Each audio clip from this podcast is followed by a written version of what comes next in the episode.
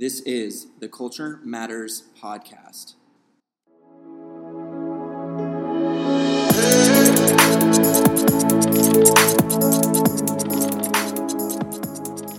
Hello, the Culture Matters podcast. Today, I'm very excited to introduce you to my guests.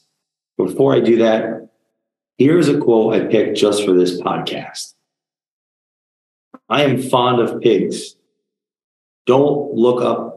Wow, I can't even read today. This is perfect. I am fond of pigs.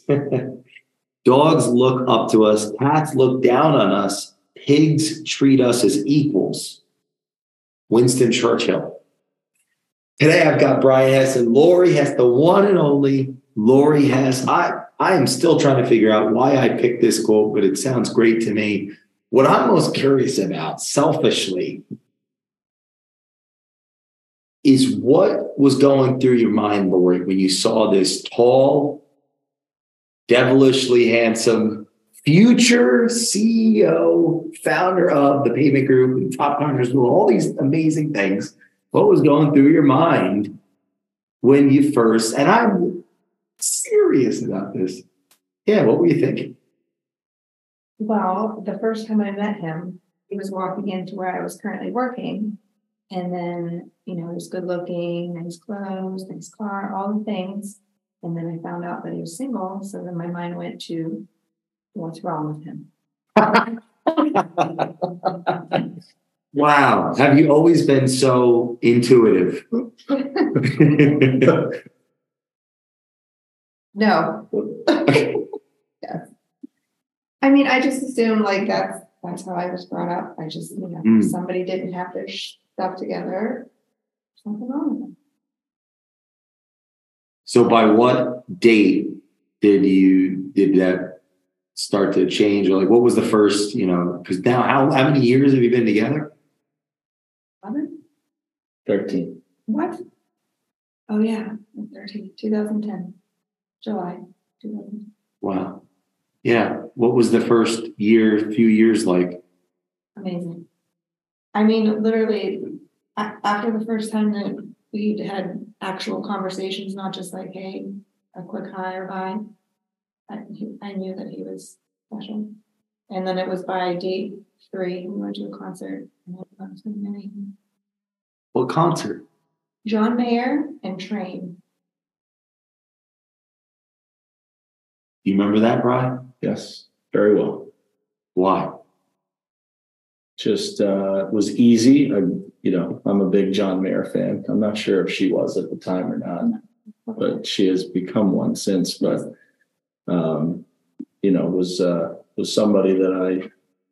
She was instantly somebody that I wanted to know more about, and uh, the more that I got to know her, and the more that I saw her in a normal, normal environment. You know, I think when anybody starts to date, they're trying to figure out what that person is really like. You know, when you when you meet somebody, it's like a job interview. Somebody's putting on, you know, their their best presentation uh, so to say. And and you know, as you get to know somebody, you know, outside of them being able to, you know, a concert's a good example. It's hours and hours and hours together, not just dinner. A dinner date is different than you know a, a long day. Uh, you know, I always say with customers, if you take them golfing, you'll figure out you'll either sell them something by the 18th hole or you won't want to ever talk to them again. Mm. There's not really much in between and dating is similar. It's like, man, you you figure out a lot in five or six hours together, right? And so, you know, I remember that well. We had a blast, and it was just easy. That's how I've always explained our our relationship. It was just natural and easy, and there was no, you know, it didn't require some massive amount of effort uh, to have fun. Now, where where was this, Lori? In what state? Where were you guys? We were both living at the time. Yep. And what what did you imagine at that time where you guys would be today with the family that you have, the businesses? Like what I did I didn't. I mean, I knew that, you know, just from knowing him for a short period of time that he was successful and he was going to continue to be successful and he was driven all of those things. I mean, I didn't think that we would be on, you know, making child number five and he would be dabbling in all the things he's dabbling in.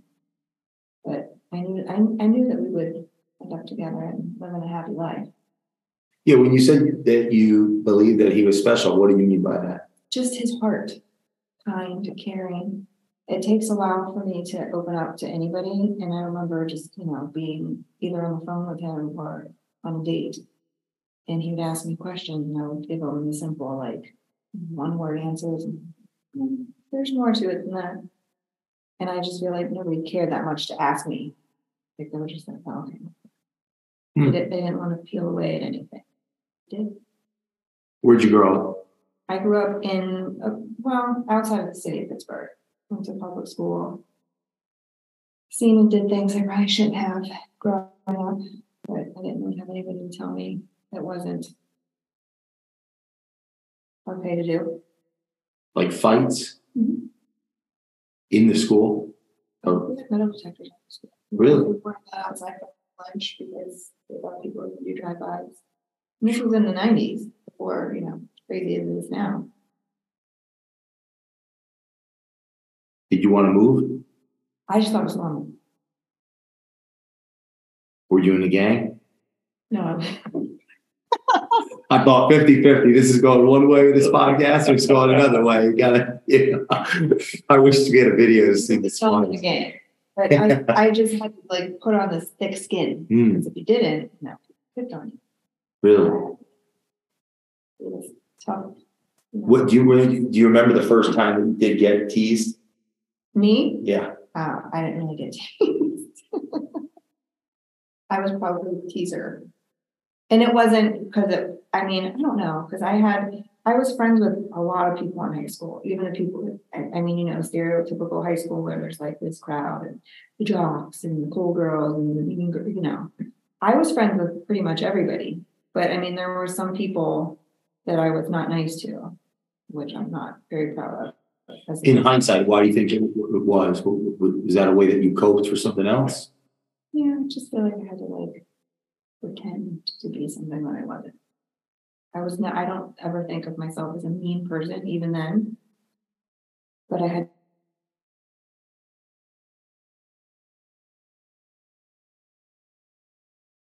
Like, um, well, in high school, you're talking about just high school or, yeah, whatever, you know, how far you want to go back? well, my parents got divorced when I was seven.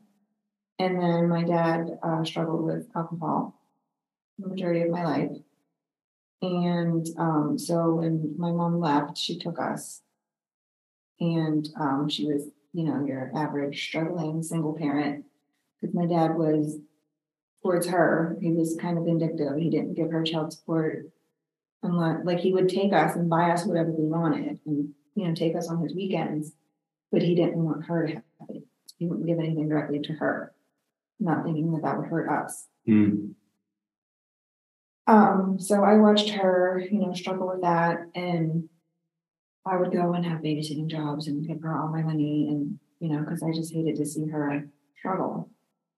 And then eventually, after a few failed relationships, not so great guys in her life, she uh, met my stepdad, who is currently still one of my favorite humans. Wow. We were very close. Um, and he pretty much changed our lives How? just he was loving, caring. He immediately accepted my sister and I wanted to take care of us, all of us, not just my mom. You know, some guys are in a relationship just for the mom, and you know, kids are like baggage. Hmm. That was never the case with him.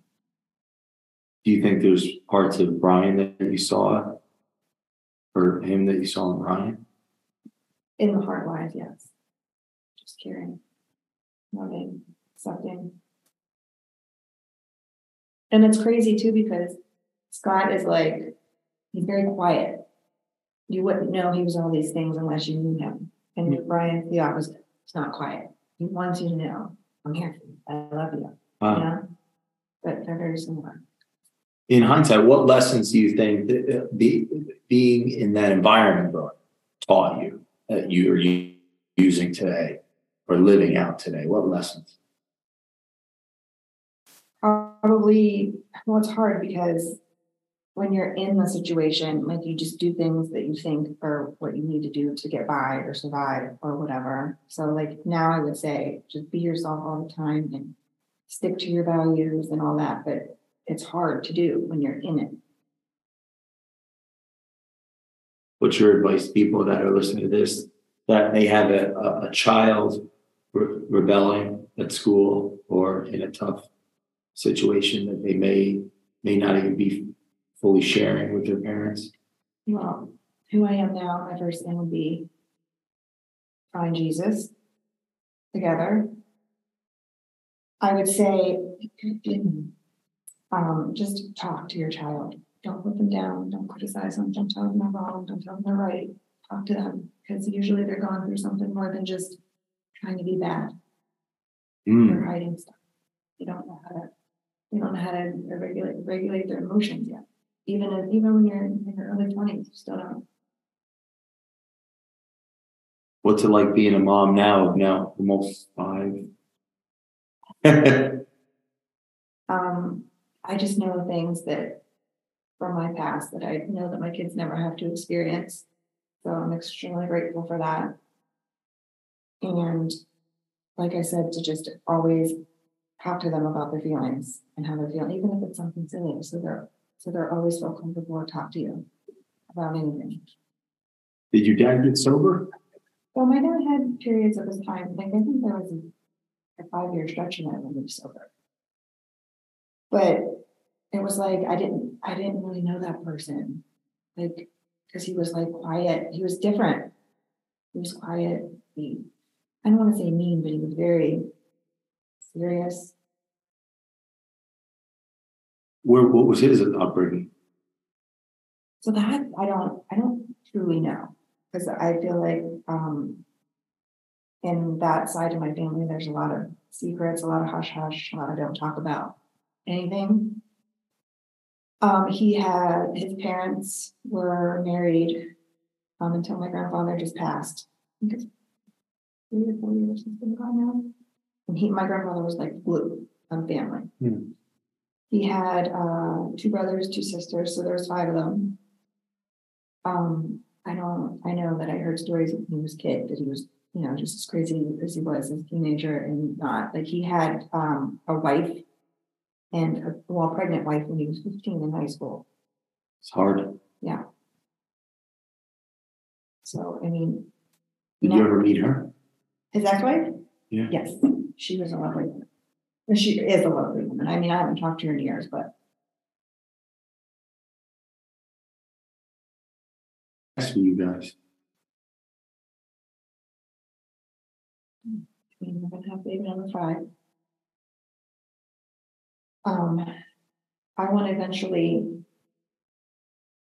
have something, do something of my own besides, you know, just being a mom, which I think is the most important role in period. Um, I just, I feel like the older my kids get, whether it's something, I don't, I honestly don't know whether it's something with my kids or something I do without my kids. Like, I just feel like my purpose is is more than you know just being a mommy and a wife. What do you think, Brian? I think she'll have a great head start in marketing. And whatever that is. Why what makes you say that? Well, we've we've invested a lot into figuring out what works. Right. So that gets me excited.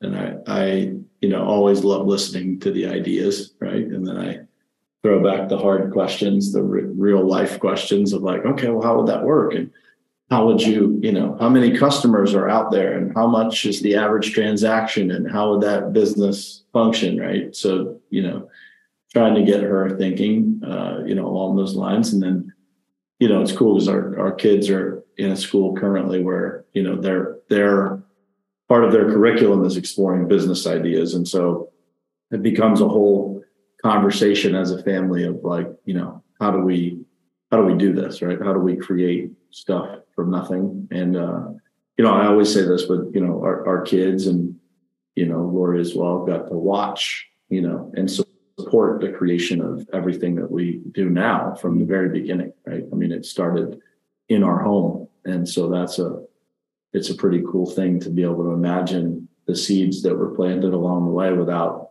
any intention, just observation and uh, being able to watch that and and frankly seeing that it's possible, right? Like you know, one of the things that I always say is like, you know, I I started on this journey of entrepreneurship at 38 years old because I believe partially because I didn't really have anybody around me that showed me it was possible, right? That you could do this, that you could, you know, start something from nothing. And so, you know, to be able to have that in front of you all the time, I think entrepreneurs inspire more entrepreneurship, right? And then people get to go on their own self discovery process of like, you know, is that for them? Is it not for them? Uh, do they have a passion about something? I say this to her all the time. There's so many things that she's passionate about that, um, you know, she's obsessed consuming content about and learning about, and you know, and and that's how businesses start. It's like you become obsessed over a topic, you become obsessed over solving people's problems with something, and uh, next thing you know, you're like, the world needs this. You start to see it. You share some of your thoughts, and people start to respond to you. And the world, you know, today is so interconnected in that sense, where you know you share something and everybody's got an opinion about it. Maybe they love it, maybe they hate it, maybe they say something, maybe they don't. They comment, they share, they DM you. Uh, it's it's really cool the way that businesses can be hatched now by just literally starting to share your thoughts or your research or your education on a certain topic. And I think the world's becoming more accepting of, um, you know, people that are self-educated, right? They go out and just vehemently research a topic. Um, and I say this to her all the time. Like, I, I think she's more educated on a lot of topics than the people that are actually in those industries because, you know, she's obsessed over it for the right reason. It's not right now. She's just collecting information uh, for the sake of her own satisfaction. It's not to make money. And that's the purest version, purest form of education. It's like, if you are really that interested in it, it's, and I, I felt that way about uh, technology, about sales, about marketing my whole life. I just loved it. It had, I had no reason to want to read those books or research those topics other than I just wanted to know about it. And that turned into uh, everything that I do today, right? And so that, to me, that's the journey of entre- the most natural journey of entrepreneurs is that they gain this education without any uh, intent on using it for monetary gain.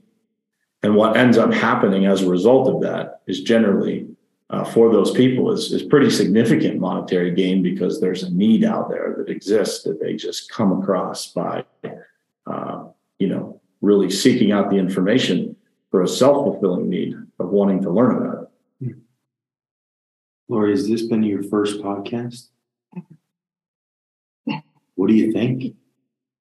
Well, it's still terrifying to me. What else? I don't know.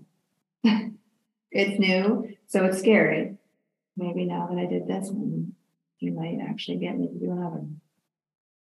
Do you feel better in the beginning? Yeah, no, I do. I mean, you guys, I'm comfortable with you guys, so it's like I don't think I'd be able to do this with a stranger. Let's find out. it's it's, we'll do it live. Um, wow, I've got so many more questions, but I guess I think the best thing would be for you to come back on the show again. Uh, final words for our listeners of this episode of the Culture Matters podcast. Please, Lori. Oh, you're Yeah. you're with words with me. If anybody out there wants to book my wife on their podcast, DM me and I'll uh, I'll take care of it for you. I'll get you hooked up.